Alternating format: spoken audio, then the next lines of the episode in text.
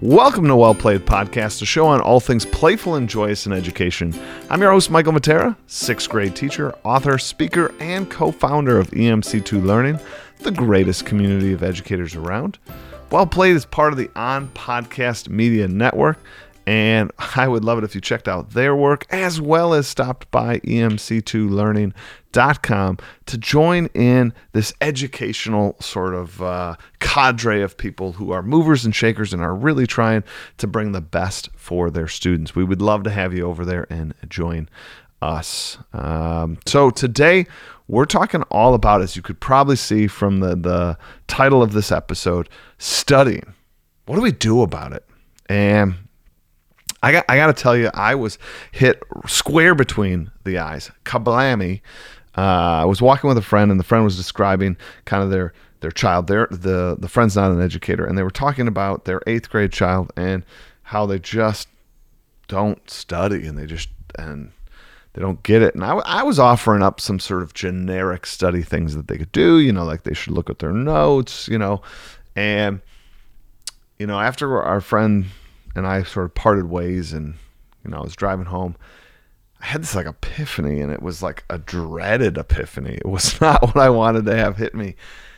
Is this idea that I don't know how much schools or at least I'll own it really teach kids how to study. Now I mean I have been a teacher now for almost two decades and I just think about the level of intentionality and care I bring to everything that happens inside my classroom, right?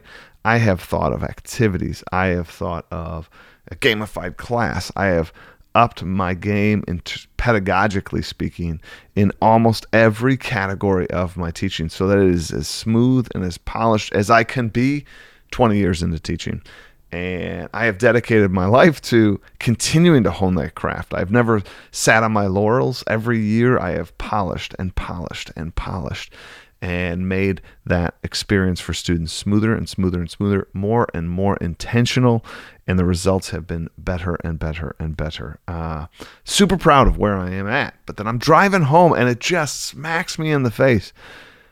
As far as teaching kids how to study, the actual like same level of intentionality as my classroom. Like, have I really looked at some of the research about acquisition of, of things and, and, and converting it into your long term memory? I haven't. I'm mean, I have to admit, like, my study tips that I've used for years are pretty darn generic and zero research based. I mean, I just tell my kids, like, study soon, study often, use note cards, look over your notes. But that's, I mean, that's it. I'm out. like my bag of tricks is empty. And I couldn't believe it that I, I can. I don't want to like, I mean, I don't want to like build myself up here, but I really think of myself as a, as a very good educator who, like I said, has reflected and refined my classroom and have looked at it from every angle possible and then all of a sudden be blindsided and see an area of my classroom that I am legitimately at square one. That is a humbling thing to think about. And I'm so excited uh, because, again, I am a PD junkie. I love learning and I love applying that learning to my classroom. Again, polishing, honing, polishing, honing. I am excited to dive into this category and really learn it. So I've actually picked up a couple books, uh, some teacher books, some non-educational books to really like steep myself into the best practices for memory you know and there are this is a this is a category that has exploded in, in the the last decade and i haven't touched it at all in my classroom uh, and I, I think partially because it hasn't really trickled into what we do with K 12 students. It's, it's been a lot of more books for adults on the idea of memory. Um, so I picked up a couple books. I picked up one called Distracted, which was talking a little bit about focus and sort of the power of focus and things we can do there.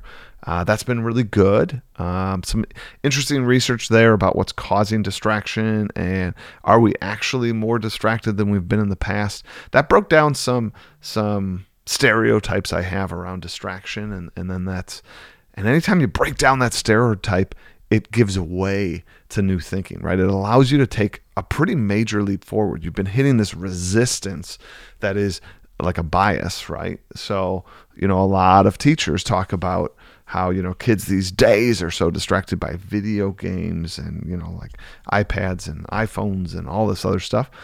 And really, like, the research is kind of out on that, that, like, mm, that's not necessarily true. You can't put all, you can't lay the full distracted blame on the altar of technology. Uh, there are many things that the kids can hyper focus on and do, complex tasks and whatnot with technology, and it actually has extended some of their ability to focus. Uh, so that's been an interesting thing. All right, but that that's tangential to studying, right? Like the focus is obviously like a foundational block, I should say, not tangential. But it isn't really talking about the process of studying, other than the fact that we should remain focused. So then here comes kind of the next book that I picked up Superhuman Memory by Keith Hope.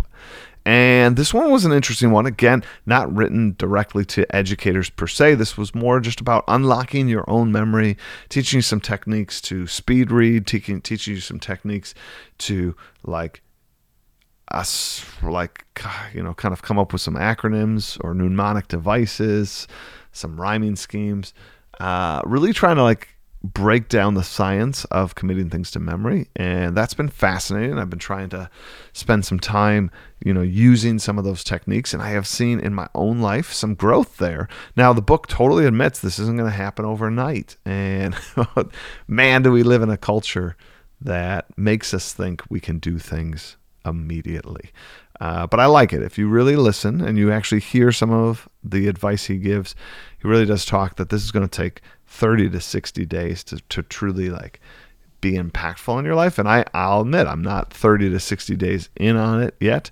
Uh, but I am. I am trying to dedicate time each day. Uh, he says about 25, 30 minutes a day can really supercharge your memory skills. And so I, am only about a week in to to that, and, and I've seen I have seen some growth. Is it where I want to be? Nope. But uh, again, I think anytime we do intent when we do something with intention, it is uh, you know better outcomes for us. And when I was reading that book, there are definitely like research that shows you about memory, and then there are definitely like techniques that we as educators, especially as ones that have been around a while, can figure out ways to sort of apply to some of our homework, to some of our uh, you know tests or projects or you know even just the flow of our course if you don't give homework which is fine. Like what what's some things you can teach take that time out for kids. And i know we're we're all sort of steeped in content content content. I gotta i gotta get through i gotta scope and sequence. I don't have time i don't have time. But it i can't think of a better gift to give a student than the understanding of how better to study, to make your studying more powerful, more high potent, right? High density sort of studying, high density sort of activities like that, that then would yield time in your day to have high intensity like fun as well, right? Like now they can go play the video game because they've also put in the hard work, the deep work, uh, and the focused work on the other side. Uh, this excites me. This supercharges me, and it's something that I would be willing to dedicate some of my class time because it unlocks so many things for them in my own class as well as other classes. And again, great gift we can give. I'm gonna like cycle back for a hot second on just how surprising it was for me that like I am literally at square one. I mean, I can't remember the last time that I really felt square one in like a in a category, right? This isn't like a new pedagogy that it's like, well, I'm at square one because I never heard of this pedagogy. I remember that. I remember that all the time because I pushed myself to try to learn and grow each year. But like to think of something that's foundational, that's like literally just a part of learning and part of school that I like haven't really given thought to, that's that's crazy sauce. Uh, again, uh, I'm somewhat embarrassed here to share that with you, but you guys are a friendly crew. The the well played crew is a, a, friendly one. If you're new, hopefully you don't eviscerate me here. Uh, I promise I've given a lot of detail and a lot of thought to my classroom. Um, but I think it's also good to be able to to say that you're at square one, right? And then you hear it. You hear. I hopefully you hear it in my voice. I am excited to sort of learn it. In fact, I went on and checked out another uh, book here, and, and this one's by Jade Bowler, and she is a university uh, student in England, and she wrote this book. She's, I think she's 21, 22, and she wrote this book, The Only Study Guide You Ever Need. This is written to fellow university students or high school students. This is kind of the age that she is targeting. Uh, but what a fantastic read, even as an educator, uh, to get some of her study tips and techniques um, and kind of realistic advice. She definitely like helps you with kind of thinking through like work life balance, not work life balance, but school life balance. Uh, she really wants you to have a healthy perspective, and she gives really great ideas in the book. Uh, I'm definitely using all of these resources to help develop some of our own EMC2 resources around these books, around this work, so that we can help our students sort of unlock and achieve some things.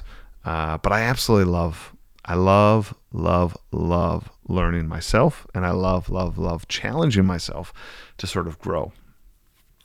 And in her book, uh, in Jade's book, she has sort of this fundamental layer that she she approaches learning with. And I think I'm definitely going to do a YouTube video on these four components. So I don't want to spend too much time here. You can kind of watch out for my YouTube video that's on youtube.com slash Mr. Matera. Um, but ultimately, the, th- the thing I wanted to just have be in this podcast is wow, we again, I should own it. I need to do some some real work on this on this area, and I'd love to hear what your thoughts are on on actual like research based memory acquisition techniques that you've used in your classroom. I would love to hear it. If you want to DM me on Twitter, you want to just tweet me on Twitter, I'm at Mr. Matera. I really want to continue this conversation uh, because I'm fascinated by it. And I'm also fascinated on like what we could create together that would be better for students to sort of learn and grow and apply themselves when they leave our classrooms, right? Again, the goal of an educator shouldn't be just to give them to just dump content on them and dump experiences on them. We want to hopefully change them. We want to equip them, right? With with tools that they could use forever and a day. And I think if we together unlock some of these study habits and potentials together and build them into sort of educational resources and educational activities and pedagogies. Oh, man, I think there's just so much good here. So, like I said, if it's if that's something that would interest you, DM me or you know, tweet me. If you're on Instagram, I am uh, Mr. Matera edu on Instagram. Definitely can do the same thing there. I'd love to hear from you. If you are an engagement engineer on EMC2, I'd love to have like a chat about this. If that's something that would interest you, maybe we could do a video discussion night, but let me know. We, we could do a drafting table where we all come together online and, and chat about this. That would be fantastic. So let me know. And that's really what we have for today's episode. I hope you guys are thinking through studying and how to add a little bit more oomph to helping our kids learn how to study. I think it'd be great for all ages and everybody. As always, thank you so much for joining me on Well Played this week and every week. If you haven't figured out already, I would love for you to join me over on emc2.com, emc2learning.com. Uh, it's a great community there, and you are most welcome to come over and join the crew. And everyone, have a great week and play on.